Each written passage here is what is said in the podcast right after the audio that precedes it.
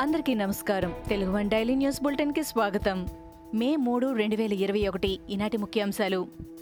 ఆంధ్రప్రదేశ్లో ఇంటర్మీడియట్ పరీక్షలు వాయిదా పడ్డాయి. ఇంటర్ పరీక్షల నిర్వహణపై పునరాలోచన చేయాలని హైకోర్టు సూచించిన నేపథ్యంలో పరీక్షలు వాయిదా వేయాలని నిర్ణయం తీసుకున్నట్లు రాష్ట్ర విద్యాశాఖ మంత్రి ఆదిమూలపు సురేష్ ప్రకటించారు.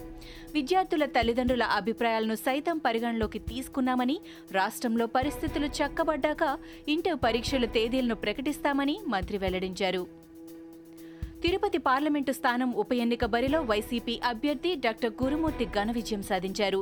ఆయన రెండు లక్షల డెబ్బై వేల ఐదు వందల ఎనభై నాలుగు ఓట్ల మెజారిటీతో తన సమీప టీడీపీ ప్రత్యర్థి పనబాక లక్ష్మిపై గెలుపొందారు. గురుమూర్తి విజయంతో వైసీపీ శ్రేణుల్లో సంతోషం అంబరాన్నంటుతోంది తన విజయం పట్ల డాక్టర్ గురుమూర్తి హర్షం వ్యక్తం చేశారు. తన విజయానికి ఏపీ ప్రభుత్వ పాలన సీఎం జగన్ చరిష్మా కారణమని తెలిపారు. ఆంధ్రప్రదేశ్ ప్రభుత్వంపై టీడీపీ నేత దేవినేని ఉమామహేశ్వరరావు మండిపడ్డారు. ఏపీలో కరోనా విజృంభణ విపరీతంగా పెరిగిపోతోందని దాని కట్టడికి రాష్ట్ర ప్రభుత్వం వద్ద ప్రణాళిక లేదని ఆరోపించారు. రోగులకు అందిస్తున్న సౌకర్యాలపై ముఖ్యమంత్రి జగన్ మీడియా ముందుకు వచ్చి పూర్తి వివరాలు తెలపాలని ఆయన డిమాండ్ చేశారు. కరోనా నేపథ్యంలో శ్మశాన వాటికల్లో మృతదేహాలను క్యూలో ఉంచాల్సిన పరిస్థితి తలెత్తిందని చెప్పారు. తెనాలిలో కరోనా రోగులకు భరోసా కల్పించేందుకు ఎమ్మెల్యే అన్నాబత్తుని శివకుమార్ వినూత్న కార్యక్రమానికి శ్రీకారం చుట్టారు. తెనాలి ప్రభుత్వ కోవిడ్ ఆసుపత్రిలో చికిత్స పొందుతున్న కరోనా రోగులతో ఫోన్లో మాట్లాడి వారి ఆరోగ్య వివరాలను ఎమ్మెల్యే తెలుసుకుంటున్నారు. కరోనాను ధైర్యంగా ఎదుర్కోవాలంటూ కరోనా రోగులకు ఎమ్మెల్యే ధైర్యం చెబుతున్నారు. నాగార్జున సాగర్ అసెంబ్లీ స్థానం బరిలో టీఆర్ఎస్ పార్టీ ఘన విజయంపై సీఎం కేసీఆర్ స్పందించారు. తన అభ్యర్థి నోముల భగత్ను గెలిపించినందుకు నాగార్జున సాగర్ నియోజకవర్గ ప్రజలకు కృతజ్ఞతలు తెలిపారు. ఎన్నికల్లో ఇచ్చిన ప్రతి హామీని నెరవేరుస్తామని స్పష్టం చేశారు. త్వరలోనే నాగార్జున సాగర్ను సందర్శిస్తానని ప్రజల సమస్యలను పరిష్కరిస్తానని సీఎం కేసీఆర్ వెల్లడించారు. లిఫ్ట్ ఇరిగేషన్ స్కీంలను శరవేగంగా పూర్తి చేస్తామని ఆయన అన్నారు. తెలంగాణ కాంగ్రెస్ సీనియర్ నేత రాజకీయ కురువృద్ధుడు కుందూరు జానారెడ్డి సంచలన నిర్ణయం తీసుకున్నారు. రాజకీయ సన్యాసం చేస్తున్నట్లు ప్రకటించారు. ఇకపై ఏ ఎన్నికల్లోనూ పోటీ చేయబోనని ప్రకటించారు జానారెడ్డి. నల్గొండ జిల్లా నాగార్జున సాగర్ అసెంబ్లీ ఉప ఎన్నికల్లో ఓటమి తర్వాత ఈ సంచలన నిర్ణయం ప్రకటించారు జానారెడ్డి. తెలంగాణ ముఖ్యమంత్రి కేసీఆర్ పనితీరుకు నిదర్శనమే నాగార్జున సాగర్ ఉప ఎన్నిక ఫలితమని మంత్రి తలసాని శ్రీనివాస్ యాదవ్ అన్నారు. నాగార్జున సాగర్ ఉప ఎన్నికలో తెరాస గెలుపొందిన తర్వాత హైదరాబాద్ తెలంగాణ భవన్లో పార్టీ శ్రేణులు సంబరాలు జరుపుకున్నారు.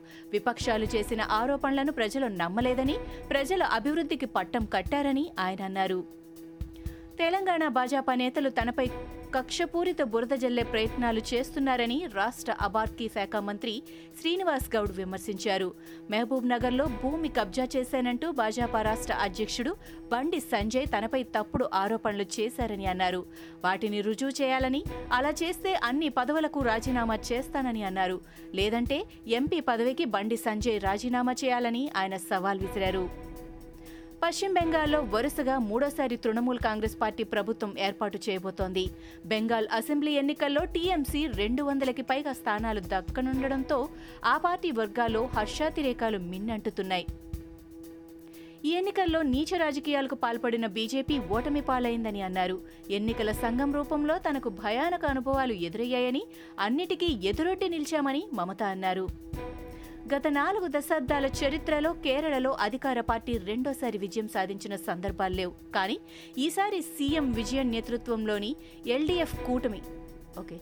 ఎల్డీఎఫ్ కూటమి ఈ చరిత్రను తిరగరాసింది. ఎగ్జిట్ పోల్స్ అన్ని అంచనా వేసినట్లుగా స్పష్టమైన మెజారిటీతో ప్రతిపక్ష యూడీఎఫ్ కూటమిపై విజయాన్ని సొంతం చేసుకుంది. వాస్తవానికి కేరళలో ఎల్డీఎఫ్ కూటమి గెలుపు వామపక్ష పార్టీలకు కూడా ఎంతో కీలకం. దేశంలో ప్రస్తుతం లెఫ్ట్ పార్టీ అధికారంలో ఉన్న ఏకైక రాష్ట్రం కేరళనే.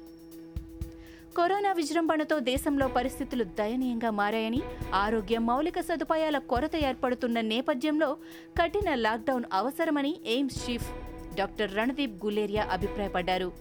రాత్రి కర్ఫ్యూలు వారాంతపు లాక్డౌన్లతో పెద్దగా ఉపయోగం లేదని గతేడాది మార్చిలో విధించిన తరహాలో కఠిన లాక్డౌన్ అవసరమని అన్నారు. వైరస్ చాప కింద నీరులా విస్తరిస్తోందని ఆయన అన్నారు. ఇవి ఈనాటి ముఖ్యాంశాలు.